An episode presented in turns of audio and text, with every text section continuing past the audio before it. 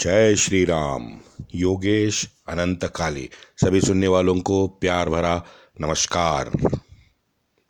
मेरा WhatsApp number है double nine seven zero one five one four two nine आपके सुझाव, आपके प्रश्न आप ज़रूर व्हाट्सएप पे भेज दें। 21 नवंबर 1517 सिकंदर को कब्र में ढकेल दिया गया। वैसे इस लोधी खानदान से तीन ही सुल्तान हुए हैं।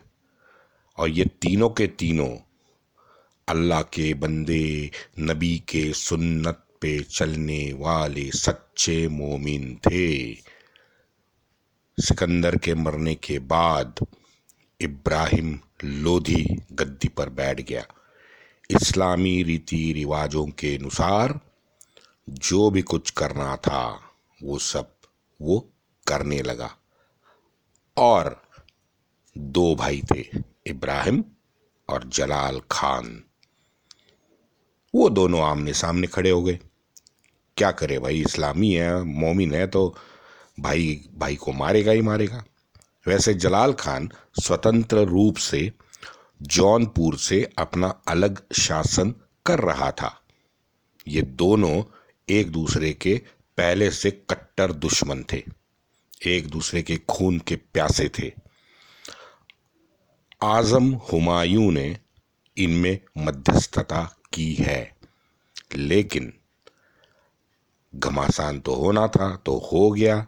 उसके बाद हारे हुए जलाल को ग्वालियर में पनाह पाने की भीख मांगनी पड़ी। ग्वालियर ने नकार दिया तो ये बंदा गोंडवाना गया। गोंडवाना हाँ वही गोंडवाना, हमारी सबकी महान रानी माँ दुर्गावती का गोंडवाना। वो भला कैसे इस, इस्लामी जानवर को पनाह देता?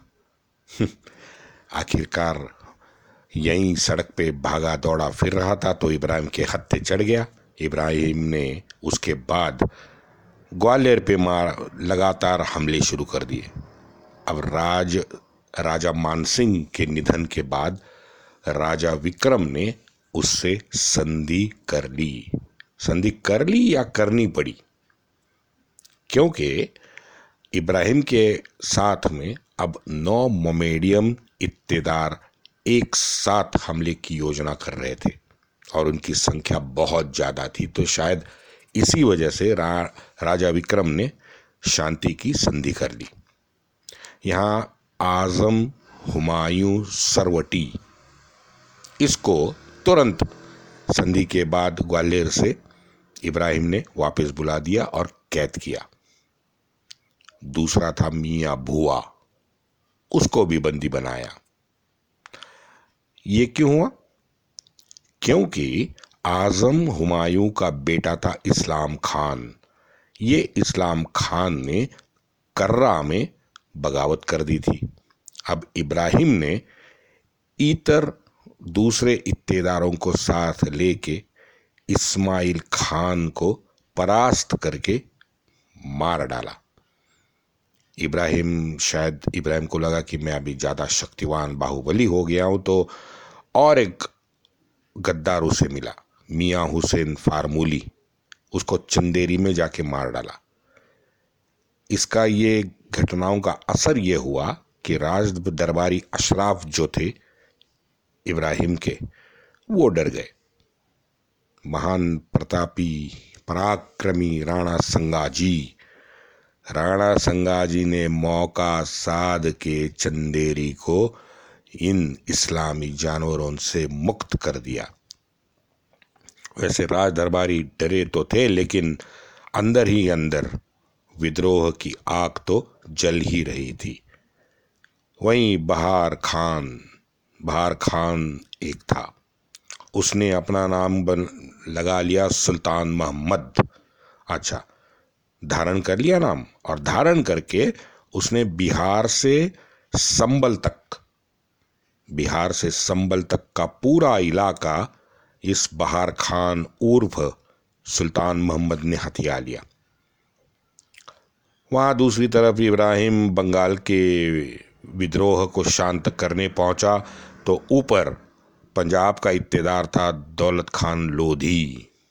दौलत खान लोधी ने एक चमत्कार किया। दौलत खान लोधी राणा संगाजी से तो भयभीत था ही तो उस डर से, राणा संगाजी के डर से उसने बाबुर, बबूर, बाबर उससे वार्तालाप शुरू किया।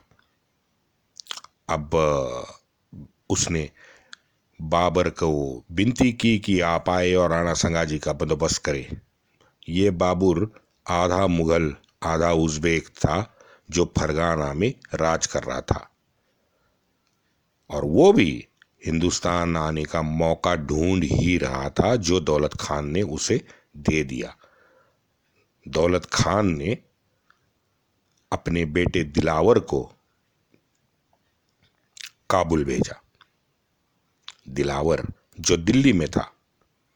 अब दिलावर के सामने इब्राहिम खान ने गद्दारों को काट डाला और मौत का भयानक तांडव दिखाया। इस तांडव का अपेक्षित परिणाम दिलावर पे हुआ। जो इब्राहिम चाहता था दिलावर डर से भागकर लाहौर अपने बाप के पास चला गया। तहरीक शाही में यह स्पष्ट लिखा है, इब्राहिम उसका जो कहा नहीं मानते थे या नहीं सुनते थे और जो गद्दार थे, उनको बहुत ज़्यादा डरावनी मौत सार्वजनिक तौर पे देता था। और ये दौलत खान और बाबर की वार्तालाप की भनक उसको पहले से लगी थी। इसीलिए वो दिलावर को डरा रहा था। अपने राज दरबारी को डराने का शायद ये एक ही रास्ता इब्राहिम सुल्तान को दिखता था। और यही कारण है कि दौलत खान सीधा अब बाबर बाबर से मिलने खुद काबुल पहुँचा। मज़े की बात मित्रों ये है कि उसके साथ इब्राहिम सुल्तान का सगा चाचा आलम खान भी दौलत के साथ काबुल पहुँचा था। वैसे ये आलम खान गुजरात का इत्तेदार था सल्तनत का। मित्रों, यहाँ इब्राहिम खान के इतिहास की चार तारखें गायब दिखती हैं, क्योंकि मैंने चार पाँच पुस्तकों में ढूंढा है, मुझे मिला नहीं। 1503 और 1504 इनका रेफरेंस नहीं मिला 1508 और 1509 का नहीं मिला।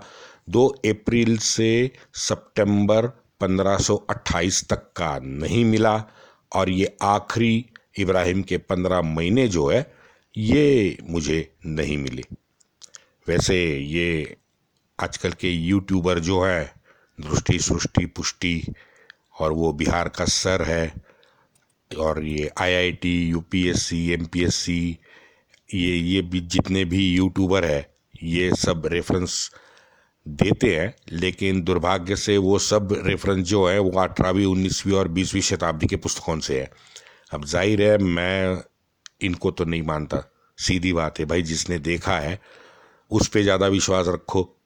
ना कि 200-300 साल बाद जो लिखता है, उस पर ज़्यादा विश्वास रखो। सीधी बात है। वैसे मैंने, मित्रों, यहाँ जाते जाते आपको दो सेंटेंस आपको बताए थे कि चंदेरी राणा जी ने मुक्त किया। बस बाकी कुछ नहीं बताया, आगे निकल गया, क्योंकि मैं ये समझता हूँ खुद कि राणा जी का उचित सम्मान करने मुझसे कोई भूल ना हो। ये ऐसे परम प्रतापी महान राजपूत राणा जी है। जिनके ऊपर पूरा एक एक नहीं, कम से कम दस एपिसोड मुझे करने पड़ेंगे। और मैं चाहूँगा, मैं कर रहा हूँ, मैं मैं उस पर काम कर रहा हूँ। बापा जी, रावल, दुर्गा, दास, राणा, कर्ण, महाराणा प्रताप, उदय, भान, राजा, राणा संगा, राज सिंह, सभी का, इनका सभी का पूर्ण सत्य इतिहास जो है, ये मैं जल्दी ही आपके सामने लाऊँगा। आप निश्चिंत रहे। मेरे पास पूरे के पूरे समकालीन लेखकों की सूची आ गई है। रेफरेंस पेपर हैं रासो मिले हैं पैराग्राफ्स मैंने डाउनलोड कर लिए हैं, कुछ पुस्तकें हैं, उसमें से मैंने निकाले हैं। मैं पूरा का पूरा राजपूतों का इतिहास आपके सामने लाने की कोशिश कर रहा हूँ। वैसे और एक बता दूँ कि ये अभी डॉक्टर ओमेंद्र है। उनकी एक रजपूत इतिहास पे बहुत सुंदर पुस्तक आई हैं, जो जयपुर डायलॉग के मंच से आपको मिल जाएगी। जयपुर डायलॉग एक यूट्यूब चैनल है। माजी आईएस ये संजय जी दीक्षित है। ये उनका चैनल है। आप कृपया जयपुर डायलॉग चैनल पे जाओ। वहाँ पे आपको उनकी पुस्तकें मिल जाएँगी, आप वहाँ से खरीद सकते हो। बहुत सुंदर पुस्तक है। मैंने भी ऑर्डर की हैं, अभी तक मेरे पास आई नहीं है। चल, जैसे मैंने मित्रों कहा कि ये बाबर जो था, ये आधा मुगल, आधा उज्बेक था। ये बाबर का बाप का नाम था उमर शेख। ये उमर शेख बहुत बड़े फरगाना नामक क्षेत्र का प्रमुख था। आज की तारीख में ये इलाका, ये तुर्कमेनिस्तान के खुदाद के नाम से ये इलाका जाना जाता है। वहीं वो फरगाना इलाका था। चौदह फरवरी चौदह में ये बाबर हरम में पैदा हुआ। क्योंकि भाई अपना उमर शेख तो पक्का नशेड़ी और अफू का चहेता था और नशेड़ी और अफू अफू का सेवन करता था। तो सीधी बात है, शराब और शबाब में हमेशा ये डूबा रहता था और यही वजह है कि चौदह सौ चौरानवे में मात्र ग्यारह वर्ष की उम्र में बबूर बाबर अपना प्रमुख बन गया फरगाना का अब आगे सुनो। ये ग्यारह साल के बाबर का एक देखभाल करने वाला मुल्ला था, जो हवस का मुल्ला था। उसने ये बच्चे बाबर को खूब लिया है, ऊपर नीचे सबसे लिया है। और इस हवस के मूल्य ने समलैंगिकता का अच्छा खासा पाठ बचपन में बाबर को पढ़ाया। उसका नाम है शेख माजिद बेग। और ये बाबर खुद लिखता है, बाबर रामा में। और इसका रेफरेंस कौन देता है? Sir Lucan king. Sir Lucan king की एक बहुत सुंदर पुस्तक है मिडेवल इंडिया पे। उसमें ये लूकन किंग ने उसका रेफरेंस दिया है, बाबरनामा से लेके दिया है। अब तो बाबरनामा हिंदी में भी उपलब्ध है डाउनलोड आप कर सकते हो। और एक दूसरा मुल्ला था, जो जो हवस प्रेमी था। उसका नाम था माजिद बेग कुची। अब बाबर अपने बाबरनामा में इसको गद्दार, हिजड़ा, दोगले मुँह वाला सांप कहता है। वैसे हर मुगल का इतिहास या उसका आत्मवृत्त आप निकालो, आपको क्या मिलता है? बस दो चार चीज़ें कॉमन मिलती है।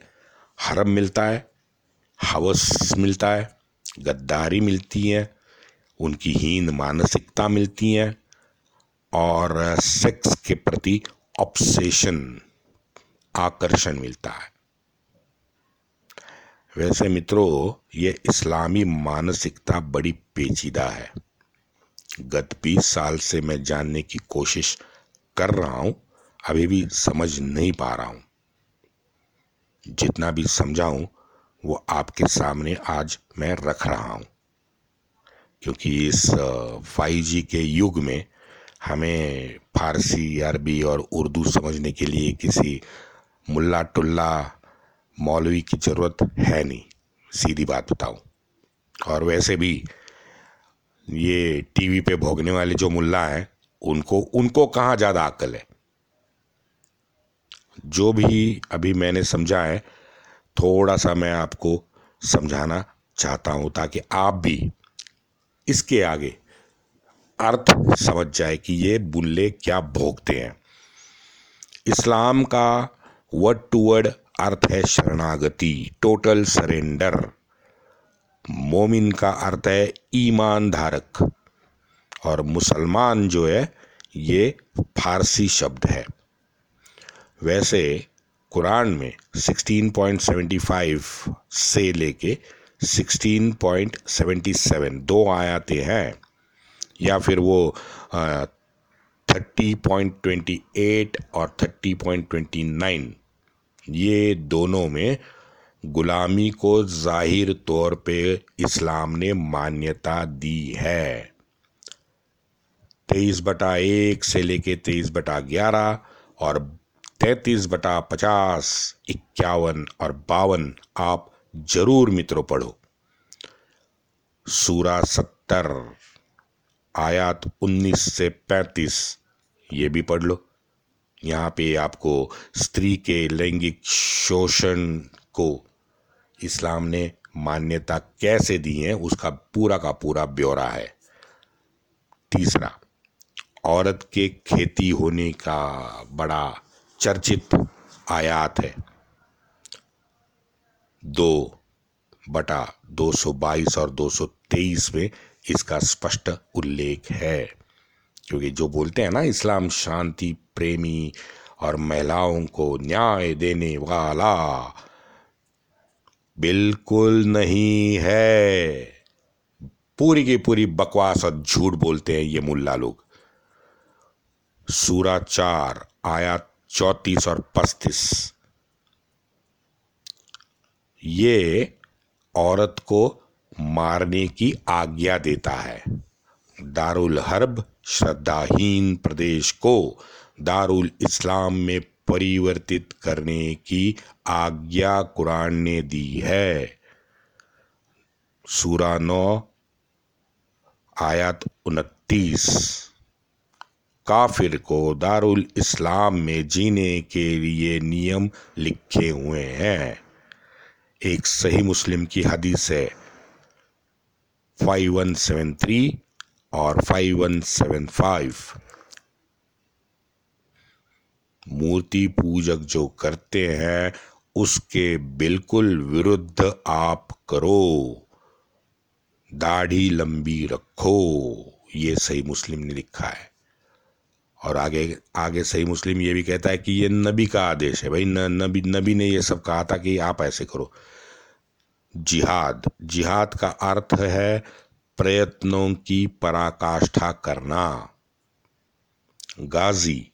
गाजी माने नापाक श्रद्धाहीनों को मार के, मा, मारने वाला इस्लाम का विजयी मुजाहिद। मुजाहिद यानी सैनिक। वैसे जन्नत में मैं आपको बताऊँ कि गाजी जो होते हैं, उसको जन्नत में डायरेक्ट एंट्री है। कोई नबी दरवाज़ा पे बैठ के उनका हिसाब नहीं करता। डायरेक्ट अंदर हुरों के पास छोड़ देता है। अब भारत में इन खूनी, दरिंदे, सूफी लोग जो हैं, इन्होंने दो नए शब्द खोजे हैं। जिहादुल अकबर और जिहादुल असगर। जिहादुल अकबर खुद के स्वयं विकारों से संघर्ष और जिहादुल अजगर में अश्रद्धावान के विरुद्ध संघर्ष। मित्रों, आज मैं ठोक के बात कर रहा हूँ। बिल्कुल झंडा गाड़ के मैं आपको बता रहा हूँ, जिहादुल अकबर ये शब्द कुरान और हदीसों में कहीं भी लिखा नहीं है। ये बुरहान बुरहानुद्दीन नाली एक था, उसने लिखी हदिया, हिदाया, सॉरी और ये हिदाया जो है, ये सही मुस्लिम सही बुखारी, ये जो हदीसें हैं, वैसे ही हिदाया बड़ा प्रिय है। और हिदाया सबसे ज़्यादा प्रिय हमारे यहाँ है, सब कॉन्टिनेंट में। तो इस हिदाया का रेफरेंस ये एक एम मुजीब लेखक है, वो देता है। दूसरा, जो टीवी पे मूल्य भोंकते हैं तेरा दीन तेरे पास, मेरा दीन मेरे पास, है ना? सबसे बड़ी फ़ेमस आयात कोट की जाती हैं। कुरान 109 बटा एक से 100 109 बटा छ तक। लेकिन भाई साहब, ये मक्की आयात है। जब इस्लाम सत्ताहीन था तो मात्र पिचानवे या छियानवे इस्लाम में कन्वर्ट हो चुके थे। मात्र नब, पिचानवे या छियानवे। बस, उतने उतने इस्लामी थे। मक्का में मैं मक्के की बात कर रहा हूँ। तो ये तब की आयात है। जो तब की आयात ये उतरी है अल्लाह से। अब, जिन्होंने नबी मोहम्मद की देखभाल की, उन्होंने कुछ ये आयातें लिखी है। और बचपन से नबी का, नबी की देखभाल करने वाला चाचा अबू तालिब। अब मज़े की बात यह है कि इसने भी मरते दम तक इस्लाम कबूल नहीं किया था। अब बताओ। लेकिन जैसे ही मदीना के बाहर बनु कुरेजा कबीले के हत्याकांड के बाद तकरीबन 800 पुरुष मोहम्मद मारे थे। ये बनु कुरेजा के हत्याकांड के बाद नबी का इस्लाम फॉर्म में आ गया तो उन्होंने पहले क्या किया कि ये जो मक्की आयतें उतारी थी ना अल्लाह ने पहले जब सत्ताहीन थे 113, 114, 124, 140 इन आयतों को इन्होंने रद्द कर दिया। और इस्लाम में श्रद्धावान सूरा पाँच बटा छप्पन और नापाक काफिर श्रद्धाहीन। उन्नीस बटा पैतालीस। ये बस दो ही मूलभूत पृथ्वी में वर्ग रह गए। पूरे पृथ्वी तल पर ये दो ही वर्ग इस्लाम ने बना दिए। वैसे नबी का असली अरबी मतलब है ऊँची ज़मीन या किसी भी मार्ग पे किया गया कोई निशान। चलते हैं सूरा चार बटा बाईस और चौबीस। माले घनी माह। ओहो हो, बड़ी इंटरेस्टिंग है। चार बटा बाईस और चौबीस में माली, माले घनी माह का डिस्ट्रीब्यूशन का डिटेल दिया है। उसमें बताया गया है कि मोमिन ने सीधे हाथ से, यानी राइट हैंड से पकड़ी हुई महिला जो है, उनकी संख्या में कोई मर्यादा नहीं है। आप राइट हैंड से जितनी चाहो उतनी महिलाएँ ग्रहण कर सकते हो। अब माले गनीमत न गनीमत सॉरी ये घनी माह अब माले घनी माह में पकड़ी गई हर एक महिला पे तुम्हारा अधिकार है। ये सारे सुल्तान जो है, ये इसी आयात के वजह से हरम में पैदा हुए हैं। और इन्हीं सुल्तानों ने वहीं हरम अपने पास रखे हैं। सीधे हाथ से अधिकार जताओ हाँ उपभोग उपभोग लो फेंक दो साला हरम में मरते दम तक हाँ। कुरान में आ, युद्ध की ये लूट को कहते हैं फई। जो ये इस्लामी जानवर सुल्तान सैनिकों में समान रूप से बांटते थे ना, ये ये वो फई है, फई फिरोज बेलोल अलादीन क्या बांटते थे सैनिकों में, हा? मेरे पास है अब्दुल जब्बार कुरेशी की मराठी कुरान, जो मैंने कम से कम चार से पाँच बार बहुत डिटेल पढ़ी है उसमें उसमें से सब ये मैंने रेफरेंस निकाले अगर मैं झूठ बोल रहा हूँ तो गाली अब्दुल जब्बार कुरेशी को देना, मुझे नहीं देना। बिकॉज़ ये, उसकी मराठी कुरान से मैंने सब निकाला है। अब आपको भी मित्रों समझ में आएगा कि इब्न बबूता हो गया, फरिश्ता हो गया, सरहिंदी हो गया, मिनहाज मिराज हो गया, मीर मासूम हो गया, जैनुल अहमद से लेके खफी खान खफी खान अपने मुंतखाब अल लुबाब में क्या लिखता है? मेरे पास मित्रों, ऐसे सत्तावन राज दरबारी तवारीख कारों की लिस्ट है। ये ये सबकी पुस्तकें तो है नहीं। किसी की पुस्तकें हैं, किसी के नोट्स हैं, कुछ रेफरेंस पेपर्स हैं जो रखते हैं ना? यूनिवर्सिटीज़ में और पीएचडी और इसके आफ्टर पीएचडी जो रिसर्च होती है, वो रिसर्च पेपर्स हैं, उसके पैराग्राफ से। अब बताओ। वैसे जाते जाते और एक बात कह दूँ कि ये इस्लामी जानवरों को महिलाओं से ज़्यादा ऑब्सेशन घिलमा से थे।